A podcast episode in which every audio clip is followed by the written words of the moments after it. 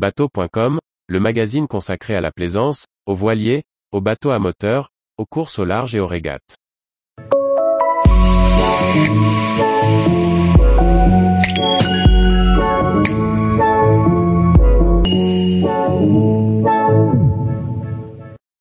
Traitement curatif de l'osmose, exemple étape par étape sur un Menorkin 55.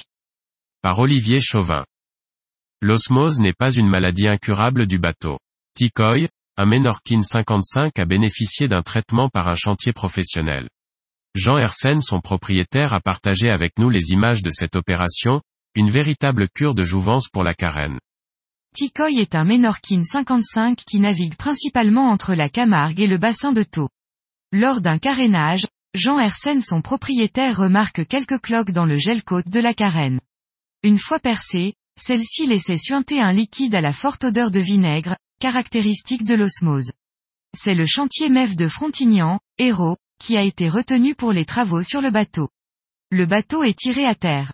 L'ensemble de la carène doit être raboté pour retirer les anciennes couches d'antifouling et surtout le gel côte poreux. Pour permettre aux outils de travailler sans entrave, les deux hélices sont déposées ainsi que les passe-coques situées sous la flottaison. Le chantier emploie un rabot électrique réglé pour retirer les anciennes couches de surface jusqu'à mettre la fibre à nu. C'est une opération délicate qui nécessite un bon coup d'œil et une main sûre, sous peine de causer des marches qui seraient fastidieuses à reprendre ensuite. C'est un travail pénible, bruyant, salissant. Un professionnel bien outillé le mènera généralement à bien dans la journée. Une fois le polyester à l'air libre, la solution acide qui était emprisonnée derrière le gel côte dégage une odeur vinaigrée très prenante. Ce liquide est principalement composé d'acide acétique qui s'est concentré dans les fibres du polyester. Il est impératif de passiver cet acide par dilution et de l'éliminer par rinçage. Un premier rinçage a lieu au nettoyeur haute pression dès la fin du rabotage. Le polyester doit sécher à cœur et aussi étonnant que cela puisse paraître, cet assèchement est facilité par les rinçages réguliers de l'acide qui remonte à la surface du matériau. D'abord hebdomadaires, ces rinçages à l'eau claire peuvent être ensuite espacés, lorsque le pH du polyester se rapproche de valeurs proches du neutre. Régulièrement le taux d'humidité du polyester est mesuré à l'aide d'un testeur. Ce contrôle se fait en divers points de la coque, à des endroits repérés pour que les mesures soient comparables entre elles d'une fois sur l'autre. Ce suivi permet de s'assurer de la bonne avancée du processus de séchage et de son homogénéité en tous les points de la coque. Pour éviter les points de condensation par l'intérieur, les fonds de cale sont vidés ainsi que les réservoirs moulés dans la coque. Toujours pour faciliter le séchage, tous les aménagements et les trappes d'accès au fond sont maintenus ouverts pour assurer la meilleure ventilation possible. La phase de séchage peut durer de 6 à 12 mois selon l'état de bateau et les conditions climatiques. Pour Tikoi, Neuf mois seront nécessaires, un temps mis à profit par Jean Hersen et son épouse pour rénover les boiseries intérieures du bateau. Le traitement débute par l'application d'un primaire époxy au rouleau et à la brosse pour bien remplir la moindre anfractuosité du polyester.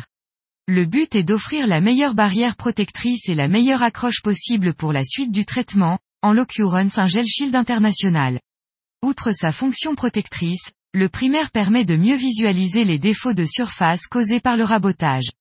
Tout l'art du chantier consiste donc à reshaper la carène, c'est-à-dire à lui redonner des formes, des lignes et un aspect de surface aussi parfait qu'à sa sortie du moule. On utilise un enduit époxy qui peut être appliqué en couche épaisse, qui sèche rapidement et est facile à poncer. Un premier ponçage permet de reconstituer les lignes de la carène. C'est à cette étape que les compagnons apprécient la qualité du travail du raboteur et pestent contre l'architecte qui a placé autant de redans et de virures sur la coque. Les défauts d'aspect sont mastiqués et poncés et plusieurs couches de primaire sont appliquées. Le ponçage est grandement facilité par les couleurs des couches qui constituent des repères visuels. Un primaire époxy dit, avant anti-fouling, est appliqué. La période de séchage recommandée est de 10 jours qui sont mis à profit pour monter les nouveaux passe-coques, les anodes neuves et remettre les hélices en place. Parallèlement, un voile de peinture est appliqué sur le bas des bordées pour rattraper les parties touchées par le rabotage au niveau de la ligne de flottaison. Après deux couches d'antifouling et près de dix mois au sec, le bateau est remis à l'eau. Il n'a jamais été aussi pimpant et Jean Hersen a pu mettre à profit ce temps pour travailler sur son bateau en bénéficiant des conseils éclairés et des facilités du chantier. Bien sûr la note est conséquente, près de 15 500 euros TTC mais c'est le prix d'une intervention professionnelle. Tous les jours, retrouvez l'actualité nautique sur le site bateau.com. Et n'oubliez pas de laisser 5 étoiles sur votre logiciel de podcast.